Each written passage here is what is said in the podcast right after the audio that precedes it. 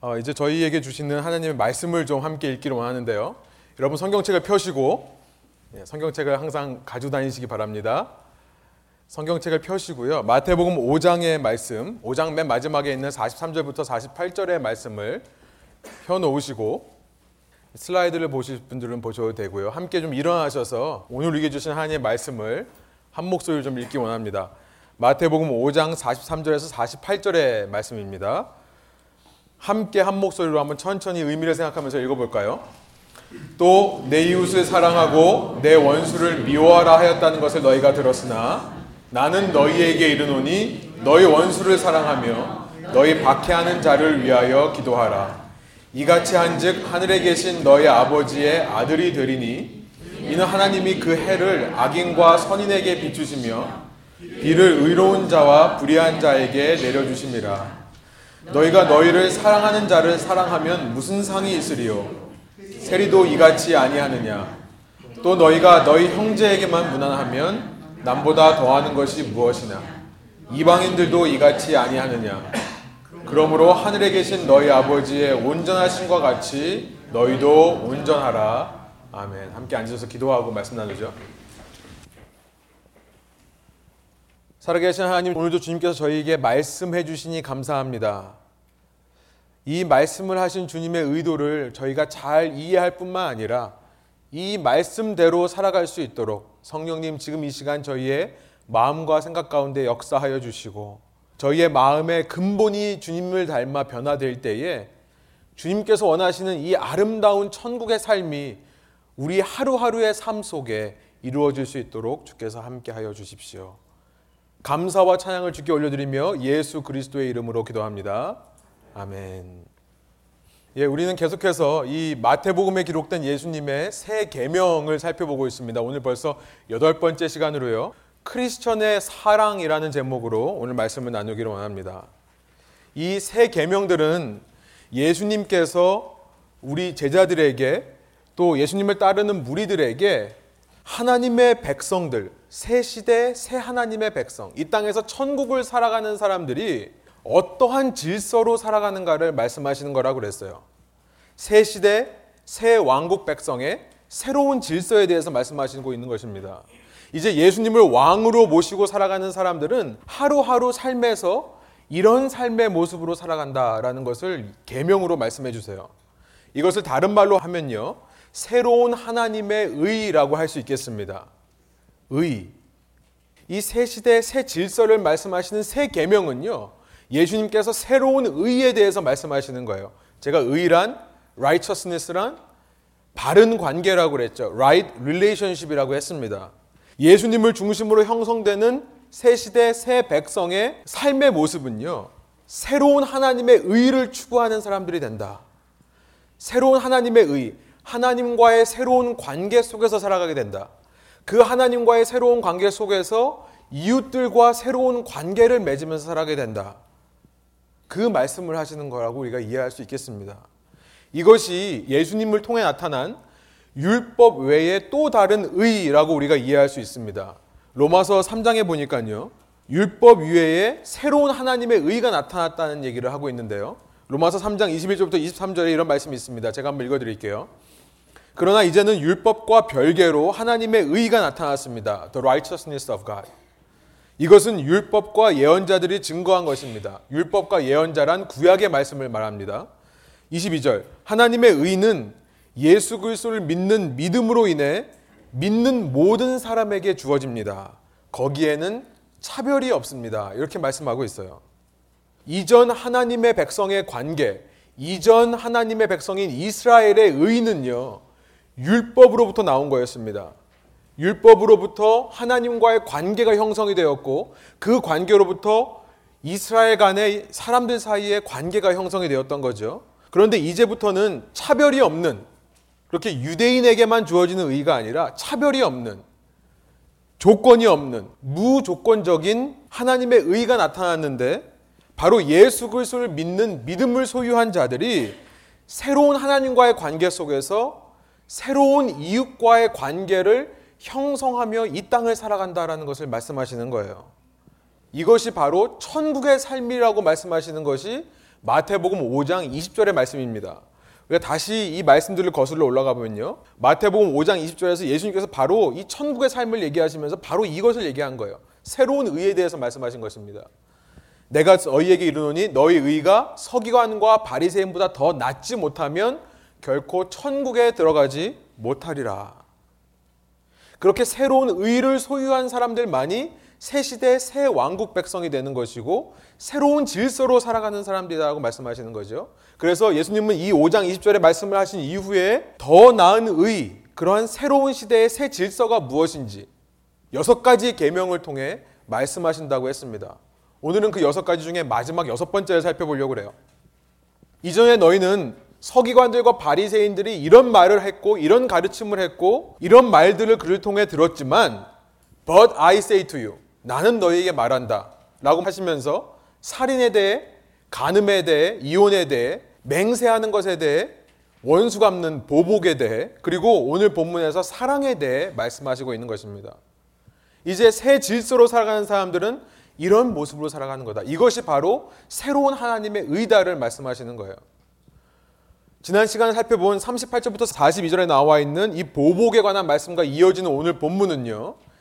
예수님의 이 새 계명을 말씀하시는 데 있어서 새 질서, 새 하나님의 의를 말씀하시는 데 있어서 클라이맥스에 해당한다고 볼 수 있습니다. 다른 말로 말하면요. 그렇게 예수님을 왕으로 모시고 살아가는 이 땅에서 천국을 살아가는 크리스천들의 대표적인 모습이 뭐냐라고 한다면 바로 이것을 말할 수 있다는 거예요. 원수를 사랑하는 것이요. 여러분 이 말씀들은 너무나 유명하죠. 교회 안 다니는 사람들도 한 번쯤은 기독교에 대해 기독교인들에 대해 이런 말을 들은 적이 있을 것입니다. 원수를 사랑하라. 원수를 사랑하는 것이 기독교고요. 원수를 사랑하는 사람이 바로 기독교인이 되는 것입니다. 이것이 클라이맥스라는 거예요. 우리 삶에. 43절부터 44절 상반절에 예수님께서 하신 말씀을 우리가 한 목소리로 다시 한번 읽어보기로 합니다. 또 내 이웃을 사랑하고 내 원수를 미워하라 하였다는 것을 너희가 들었으나 나는 너희에게 이르노니 너희 원수를 사랑하며 나는 말한다 원수를 사랑하라 라고 말씀하시는 거예요. 여러분 이 말씀이 그토록 유명해진 이유가 뭘까요? 우리의 현실과는 너무나 다른 말씀이기 때문에 듣는 사람들이요. 그 말씀이 가장 깊게 인상에 남기 때문이 아니겠습니까? 세상의 모습과 세상에서 만나는 사람들의 모습과 너무나 다르기 때문에 이 말씀이 우리 마음속에 각인이 되는 것 같아요. 원수를 사랑하라고요? 아니, 세상 모든 것에는 창조된 목적이 있다면서요. 펜은 쓰기 위한 거고 종이는 펜에 잉크를 담기 위하게 창조되었죠. 원수는 창조되기를 갚으라고 창조된 것이 아닙니까? 아니 원수를 사랑하니요. 어떻게 한 문장에 원수와 사랑이란 말을 함께 쓸 수 있습니까? 여러분 이것이 바로 우리 본성적인 마음의 생각과 삶의 모습이라는 거예요. 그래서 지난 화요일 날도 청년들과 만나서 잠깐 얘기를 했지만 이것이 우리의 본성입니다. 우리의 본성은요. 내가 한 대 맞으면 한 대 치는 거예요. 생각할 필요도 없죠. 그렇게 싸워서 원수된 사람들은요. 외나무 다리에서 만날 때까지 기다리죠. 외나무 다리에서 만날 때까지 돌다리도 두드려 보고 다니는 심정으로 매일매일 칼을 갈면서 준비하고 있어요. 어떻게 보복할까? 좀 썰렁하죠? 무슨 얘기를 하는 건지. 여러분, 그렇기에 당시 유태인들은 이 43절에 기록된 대로 실제로 이렇게 가르쳤습니다. 너희가 이웃을 사랑하고 원수는 미워해라라고 가르쳤다 그래요. 이런 본성의 마음이 있기 때문에요. 여러분, 하나님의 말씀인 성경에는요, 원수를 미워하라는 말이 있을까요? 없을까요? 이 말이 들어있을까요? 없을까요? 내 이웃을 사랑하라 라는 말씀은 있나요? 성경에 들어 있죠. 구약 성경에 있습니다. 우리 지난 시간 살펴봤던 레위기 19장과 신명기 6장 5절에 보면 나와 있어요. 그러나 원수를 미워하라는 말은 성경에 들어 있지 않습니다.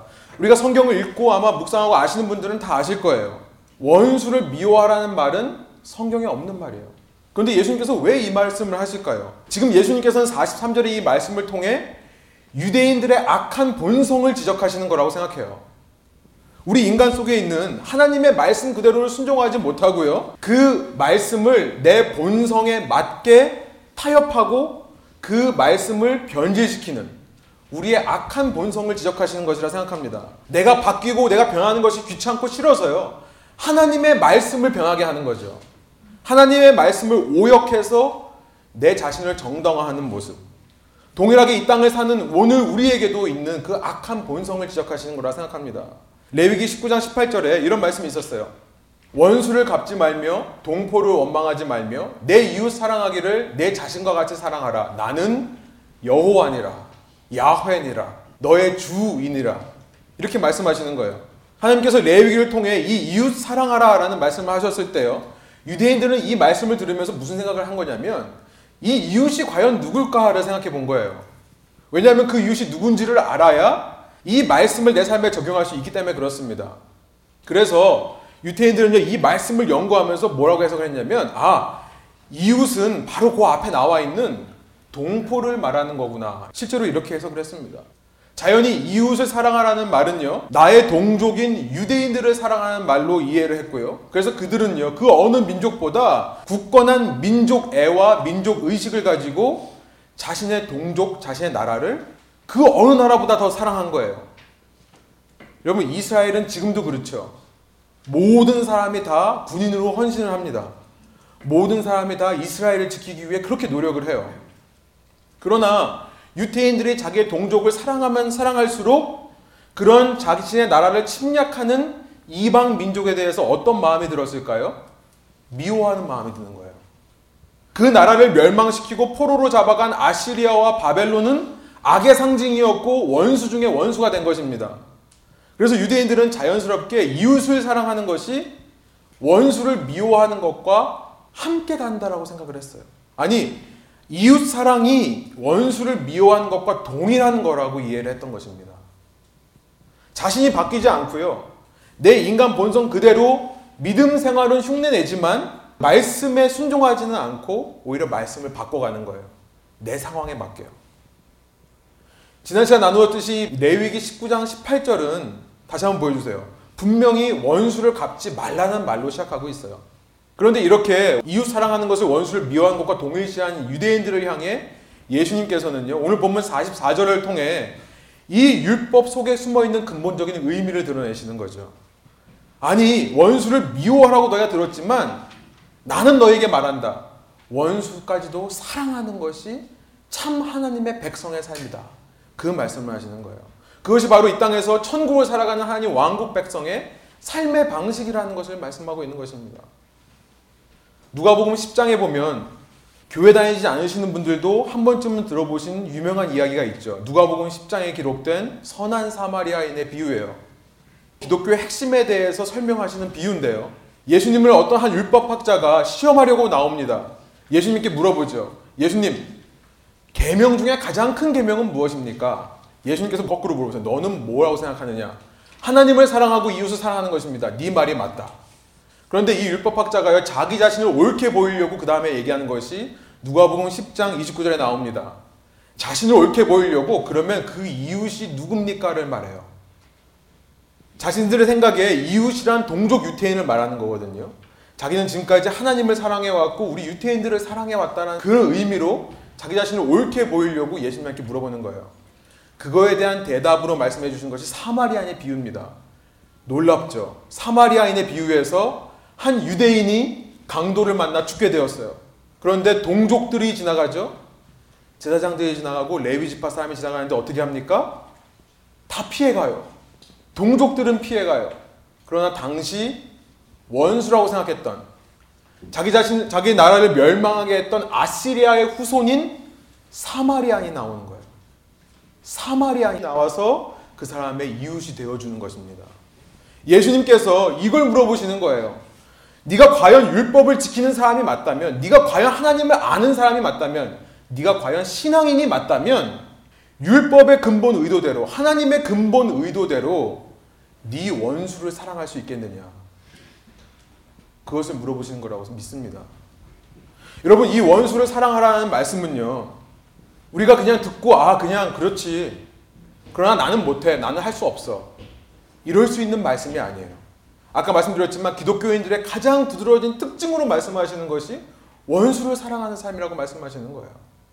우리 안에 이런 모습이 없다면 우리가 과연 천국을 살아가는 사람이 맞는가 우리는 질문해 봐야 되는 것입니다.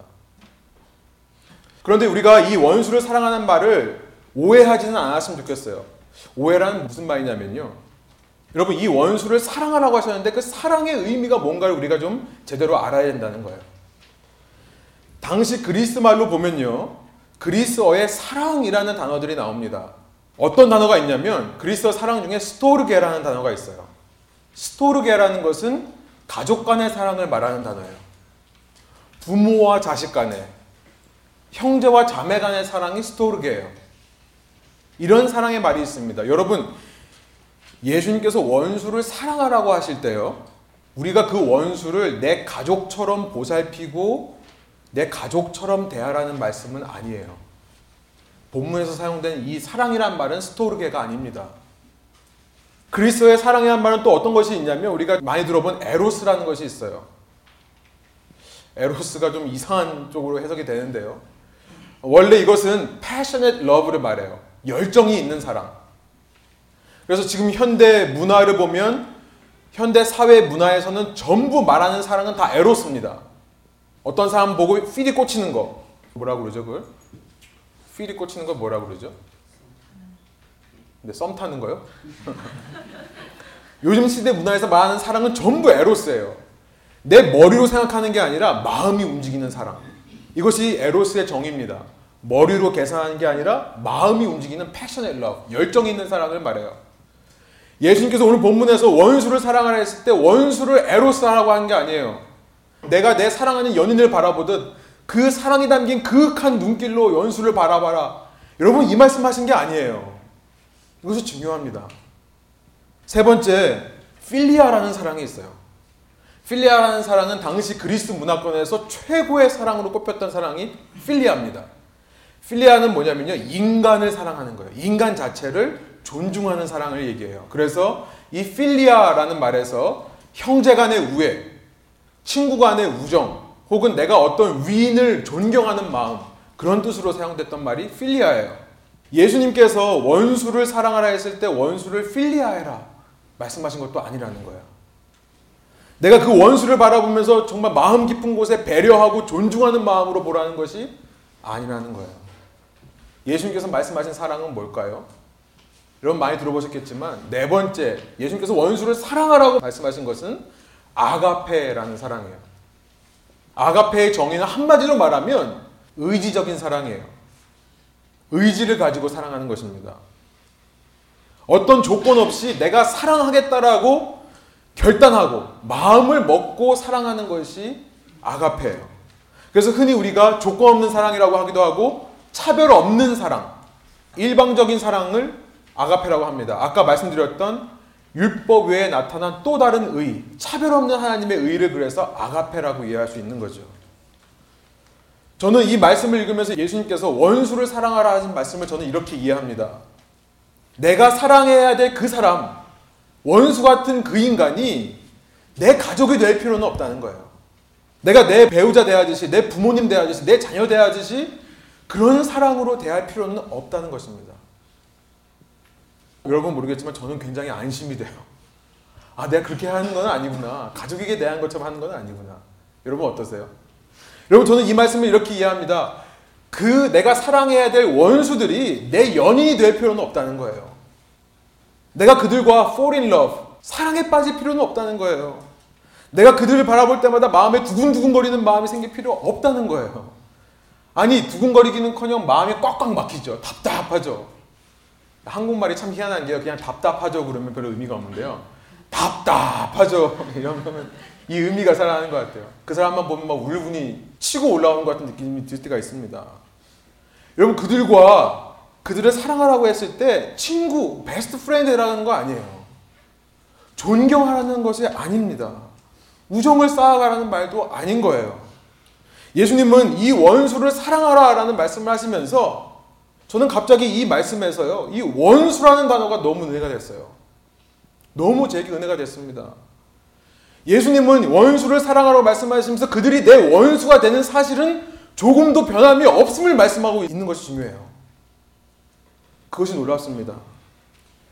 여러분 안심되지 않으세요? 저만 그런가요? 안심이 돼요. 이 원수라는 예수님의 한마디가 얼마나 제게 힘이 되는지요. 예수님께서 이렇게 말씀하시는 것 같아요. 그래 내가 알아. 내가 네 마음 안다. 그들이 너 원수가 맞다.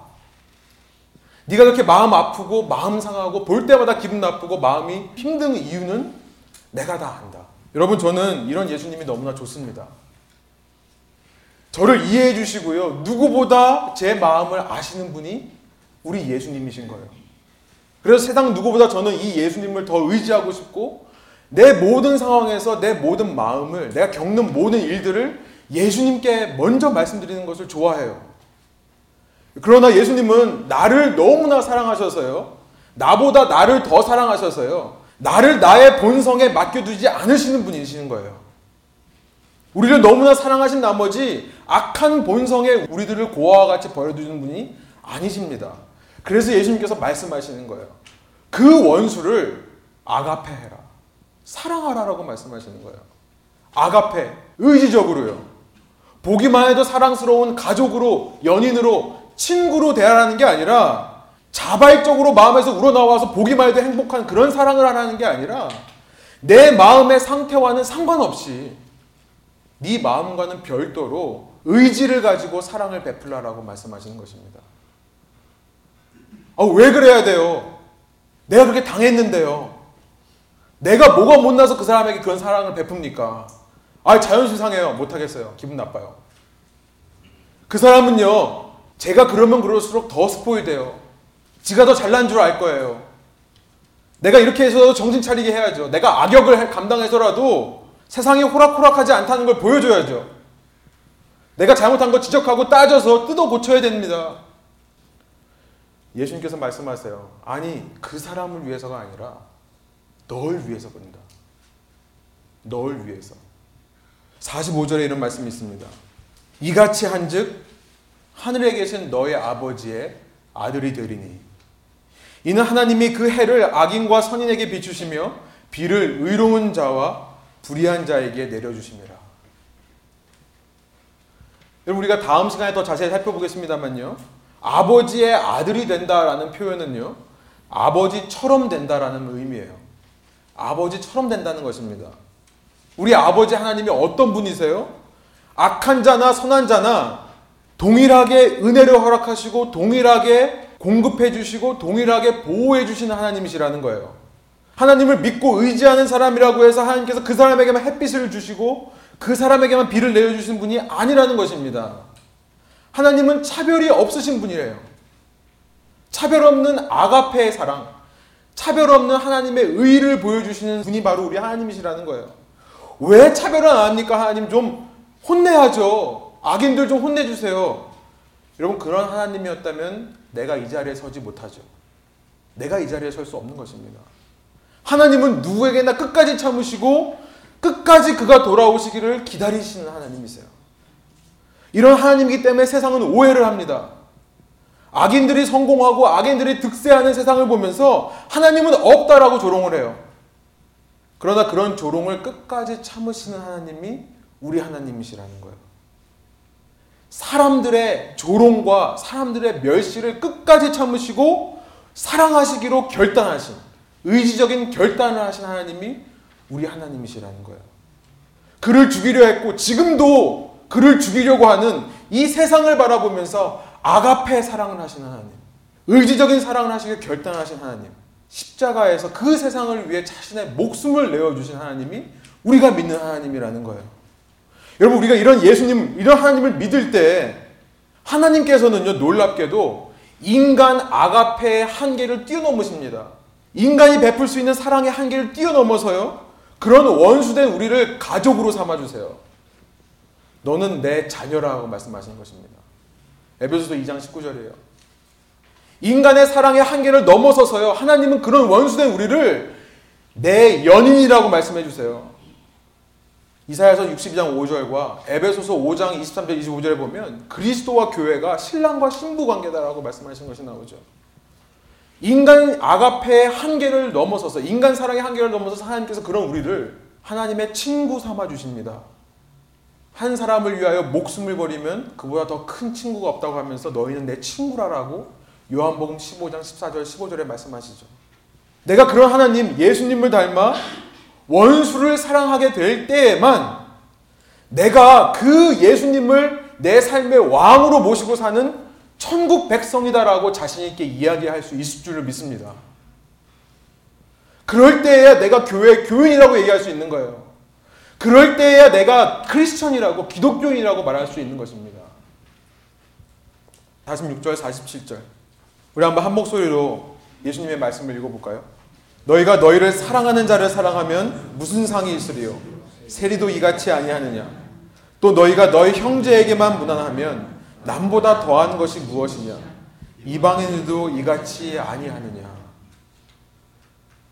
우리가 크리스천인 우리의 아이덴티티는 내가 친한 사람, 내가 좋아하는 사람, 보기만 해도 내 마음이 뛰는 사람, 그 사람을 사랑할 때가 아니라 사랑할 수 없는 사람, 품을 수 없는 사람, 원수까지도 사랑하는 사람이 될 때 내가 크리스천인 걸 알게 된다는 거죠. 그때야 바로 내 삶에 하나님의 천국의 의가 회복된다는 것입니다. 다시 마태복음 5장 20절로 돌아가 보면요. 20절의 말씀이 바로 그거예요. 5장 20절이요. 내가 너에게 이르노니 너희 의가 서기관과 바리새인보다 더 낫지 못하면 결코 천국에 들어가지 못하리라.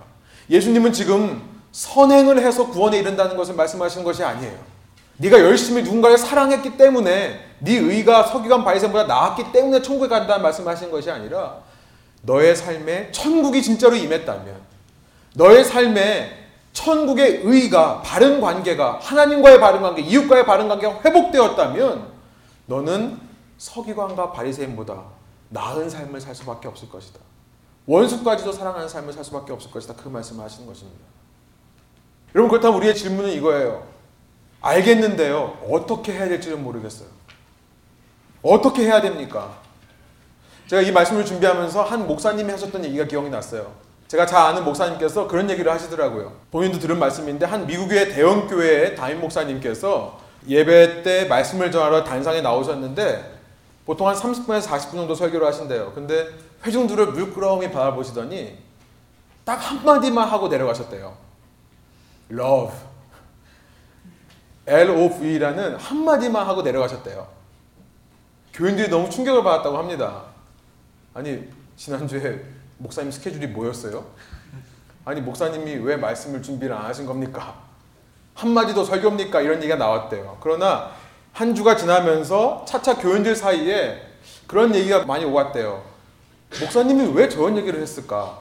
목사님이 말한 뜻은 무엇일까? 저 러브라는 것이 명사일까? 동사일까? 이런 걸 가지고 막 얘기를 하면서 사랑에 대해서 좀 더 헌신하고 결단하는 일이 있었다고 합니다. 제가 그 얘기를 들으면서요. 제가 이렇게 상상하는 픽처에 밑에 이렇게 자막이 하나 이렇게 지나가더라고요. 어린이와 노약자는 절대 따라하지 마십시오. 농담이고요. 제가 오늘 뭐 고 시헉스 했는데 슈퍼볼이 있어가지고 짧게 설교를 할까 하다가 예, 그래도 저에게는 좀 다른 말씀을 주셔서 한 예로 이렇게 말씀을 드립니다. 이 말씀을 드리는 이유는요. 어떻게 해야 됩니까? 어떻게 사랑해야 됩니까? 여러분 우리는 다 알아요. 우리의 마음 속에는요. 이 사랑하는 것이 중요하다는 것을 다 압니다. 그런데 실제로 우리가 사랑하지 못하는 이유가 뭔가? 어떻게 하면 예수님의 이 계명을 내 삶에 이룰 수 있는가를 한번 생각해 보자는 거예요. 저는 오늘 말씀 속에서 구체적이고 효과적인 적용 방법을 하나 발견했습니다. 45절에 예수님께서 가르쳐 주신 아 44절에 죄송합니다. 44절 후반절에 예수님께서 가르쳐 주시는 말씀에 그 해답이 들어 있다고 생각해요. 우리 한번 노란 글씨, 파란 글씨까지 한번 읽어 볼까요? 너희를 박해하는 자를 위하여 기도하라. 여러분 저는 이것이 답이라고 생각합니다. 어떻게 사랑할 수 있습니까? 용서가 안 되는데요. 기도하라는 거예요. 예수님처럼 조건 없는 차별 없는 의지적인 아가페 사랑을 하는 첫 시작이 기도라는 것입니다. 어떻게 원수까지 사랑하게 되냐고요? 기도하면 된다고 말씀하시는 거예요. 기도의 능력은 참으로 놀랍습니다. 처음에는 관심도 없고 아무 감정도 없는 사람들이요. 내가 그들을 위해 기도하다 보면 내 마음이 변하는 것을 느끼게 되는 것이 기도예요. 그래서 기독교 신앙의 가장 근본이라고 말한다면 기도라고 할 수 있는 것입니다. 여러분 기도 없이도 얼마든지 신앙을 흉내낼 수 있습니다. 한 주간 동안 얼마든지 기도 안 하고도 살 수 있어요. 얼마든지 기도 안 하고도 교회 나와서 예배 드릴 수 있어요. 기도하지 않고 얼마든지 교회에서 봉사할 수 있습니다. 그러나 그런 흉내 내는 것, 그런 예배, 그런 봉사는요. 경건의 모양은 있지만 경건의 능력은 나타나지를 못해요. 기도하지 않기 때문에 그렇습니다. 기도하면 내 속에 하나님께서 살아 역사하시기 시작해요. 여러분 반드시 이것을 기억하시기 바랍니다. 사랑은 기도 없이는 생기는 것이 아닙니다. 사랑은 기도 없이는 생길 수 없는 것이 사랑입니다. 예, 스토르게는 생길 수 있어요. 내가 내 자녀를 보면서 기도하지 않아도 기쁨이 샘솟아요. 내가 우리 부모님을 생각하면 기도하지 않아도 내 마음이 부모님을 사랑하죠. 스토르게는 기도한다고 생각나는 것이 아니에요. 필리아도 기도한다고 생각나는 것이 아닙니다. 존경할 만한 사람을 존경하는 거예요. 나하고 맞는 사람 우정을 과시하는 거예요. 여러분 특별히 에로스는 기도한다고 생기는 것이 아닙니다. 그렇죠. 내 마음에 꽂혀야 되는 거잖아요. 그러나 하나님의 사랑, 예수님의 의지적인 사랑, 아가페는 기도 없이는 결코 생기지 않는다는 거예요. 이것을 기억하시기 바랍니다. 이 아가페가 그래서 여러분 결론적으로 말하면 이 아가페가 그래서 예수님을 믿는 사람들만이 소유할 수 있는 사랑인 거예요. 예수님을 믿는 사람들만이 소유할 수 있게 되는 것이 아가페라는 것입니다. 여러분 기도하는 자리에 가시기 바랍니다. 기도하는 자리에 가세요. 저희 교회도 금요일마다 오전에 금요 기도회가 있습니다. 시간 되시는 분들은 함께 오셔서 기도해 주시기 바랍니다. 서로를 위해 기도할 뿐만 아니라 우리 교회를 위해, 지역 사회를 위해, 소외된 이웃들을 위해, 불신자들을 위해 기도하시면 좋겠어요. 기도하는 자리에만 모이지 마시고 어느 자리에 가시든지 기도하시기 바랍니다. 기도하는 자리에 가시고 어느 자리든지 기도하시길 바래요. 서로를 위해 기도하십시오. 내가 마음에 들고 내가 좋아하는 사람만 위해 기도하는 것이 아니라 내가 기도할 수 없는 사람, 친하지도 않는 사람들의 이름을 불러가며 기도해 보세요. 우리끼리 기도하는 것, 우리끼리 아는 사람끼리 기도해 주는 것은 믿지 않는 사람도 비나이다 비나이다 해요. 교회라고 하면서 우리 가운데 그런 끼리끼리 모습이 있다면 유태인들과 전혀 다를 것이 없습니다. 교회를 위해 기도해 주시고 저를 위해 좀 기도해 주시고 더 나아가서 이 땅에 예수님을 알지 못하는 사람들을 위해 우리 교회에 있지 않은 사람들을 위해서도 기도해 주시기 바랍니다. 기도만 하면 되는가? 저는 오늘 본문엔 기도만 나와 있지만요. 누가복음 6장 동일한 말씀을 하신 누가복음 6장을 찾아보니까 예수님께서 두 가지를 더 말씀하시는 것 같아요. 우리 누가복음 6장 27절 28절을 한번 한 목소리로 읽어볼까요? 그러나 너희 듣는 자들에게 내가 이르노니 너희 원수를 사랑하며 너희 미워하는 자를 선대하며 너희를 저주하는 자를 위하여 축복하며 너희를 모욕하는 자를 위하여 기도하라. 여기서도 기도하라를 말씀하시죠. 28절 맨 마지막에 기도가 나와 있기 때문에 거꾸로 거슬러 올라가면서 무엇을 더 할 수 있는지를 보면 축복하라고 되어 있습니다. 축복하라고 되어 있어요. 이것이 기도 외에 우리가 아가페 하기 위해 할 수 있는 거라고 생각해요. 누군가 나를 험담하고요. 누군가 나를 못 살게 굴고 나에게 상처를 줬을지라도 심지어 내 앞에 와서 저주를 퍼붓는다 할지라도 내 입으로는 축복의 말을 하라는 거예요. 신앙생활 하면서 이것이 너무나 중요한 것을 제가 많이 느낍니다. 저도 누군가와 대화하다 보면요. 순간순간 제가 받은 상처가 나오려고 할 때가 있어요. 그리고 특별히 그 사람이 제가 못마땅한 사람을 칭찬하면요. 예, 참 동조하기가 힘듭니다. 그런데 너 그거 알아? 이런 말을 하고 싶어요. 그런데 네가 몰라서 그래. 좀 더 경험해봐.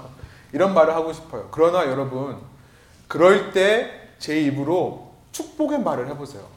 신기하게도요, 그 사람을 미워하는 마음이 사라집니다. 그 사람이 있건 없건 없는 자리에서도 축복의 말을 하는 거예요. 제가 전에 사역하면서 처음 사역하면서 저를 굉장히 힘들게 하던 목사님이 계셨어요.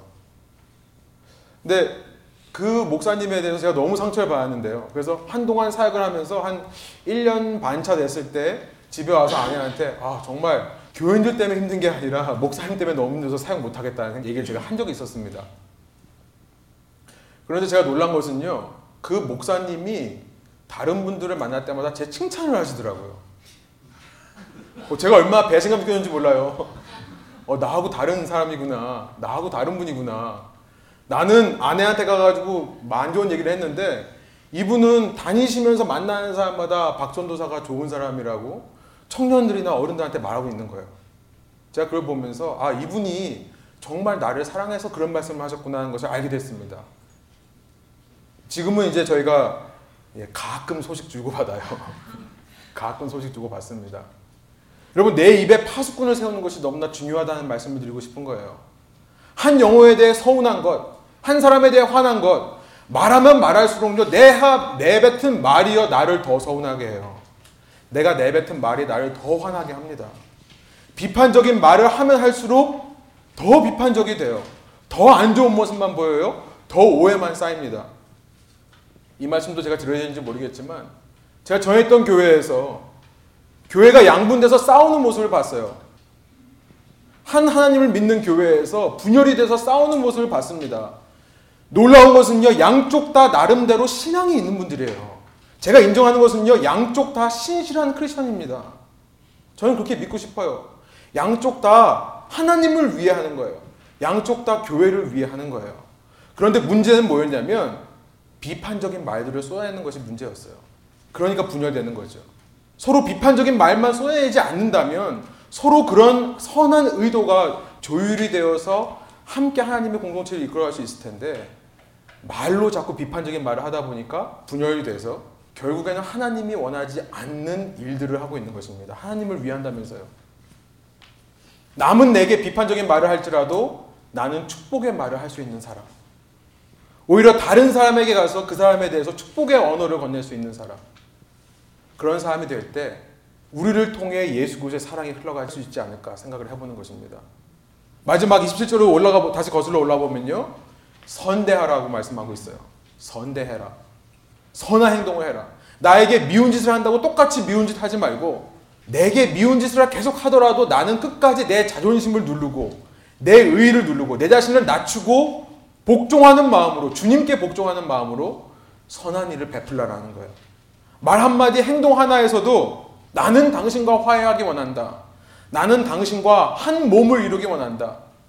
그런 각오로 말하고 행동하라는 것입니다. 또 신앙생활하면서 느끼는 것이 때로는 우리의 마음이 없을 때가 있어도 우리의 손과 발이 움직이면요 마음이 생기더라고요. 참 신기해요. 좋은 일이나 나쁜 일이나 손이 가기 시작하면 마음이 생겨요. 참 희한합니다. 마음이 없더라도 섬기고 마음이 없더라도 헌신한다면 나에게 그런 아가페의 마음이 회복되는 것이라 믿습니다. 말씀을 정리해 볼게요. 예수님께서는 우리에게 우리가 이룰 수 없는 것 같은 말도 안 되는 계명을 말씀하시는 것 같아요. 그러나 이것이 그리스도인의 삶의 핵심이고 클라이맥스, 본질이라고 말씀하시는 것입니다. 사랑하십시오. 원수까지도 사랑하십시오. 예수님께서 원수된 우리를 위해 십자가의 고난과 희생을 기뻐하셨다는 사실을 잊지 마십시오. 어떤 순간에도 잊지 마세요. 우리는 처음부터 하나님의 자녀였던 사람들이 아니었어요. 우리는 본래 전부 이방인 출신들의 사람입니다.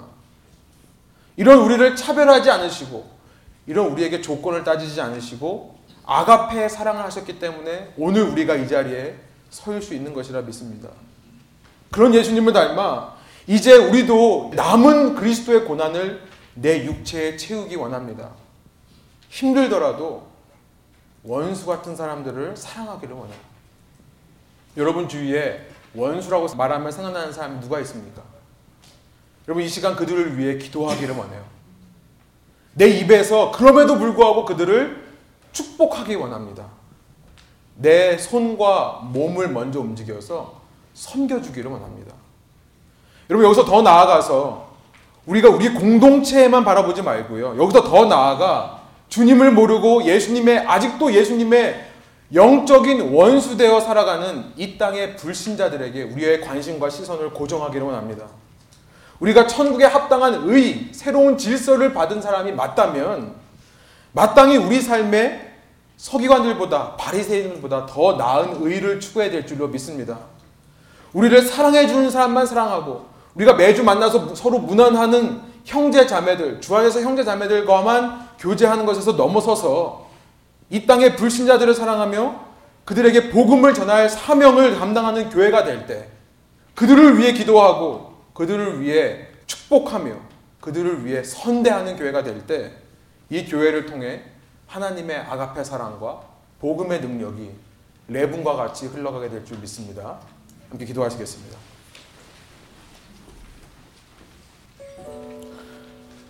우리 이 시간 말씀을 듣고 결단하며 헌신하는 기도를 함께 드리시기 원합니다. 주님 그렇습니다. 제 마음에 아직도 불편하고 어려운 사람이 있습니까? 주님 제가 주님을 닮아 원수된 나를 참으시고 나를 위해 의지적인 결단을 하셔서 그런 아가페 사랑으로 모든 인간의 사랑을 뛰어넘으신 모든 인간들이 할 수 있는 모든 사랑을 다 베풀어 주신 예수님을 닮아 나도 그 사람을 품고 아가페로 사랑하기를 원합니다. 하나님, 이 시간 저에게 위로해 주시니 감사합니다. 내 마음의 생각과 뜻을 주님께서 다 아신다고 말씀해 주시니 감사합니다. 주님만이 내 아픔을 아시고 주님만이 내 마음을 어루만져 주신다 말씀해 주시니 감사합니다. 원수가 맞다라고 말씀해 주시니 감사한 것입니다.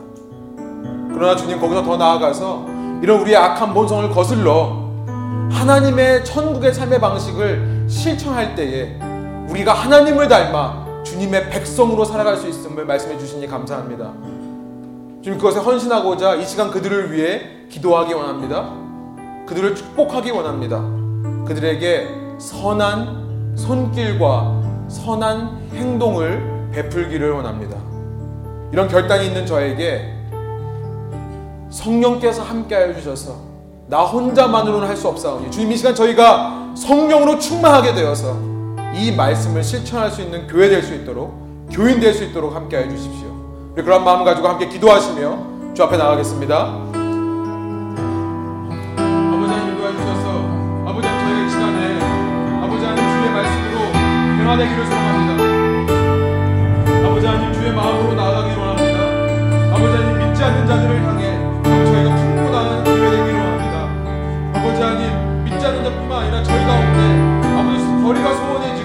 마음에 아버지 불편함이 있는 사람들을 품고 나가기를 원합니다. 아버지 우리가 바리새인과 서기관의 일보다 낫지 아니하면 천국을 살아가는 사람이라 할수 없습니다. 아버지 저희 가운데 진정한 아가페의 사랑을 회복할 수 있도록 도와주시고 그럼에도 불구하고 내가 의지적으로 결단하며 사랑하는 자들 될수 있도록 인도해 주실 때에 그런 주님을 닮아 주님의 아들 딸로서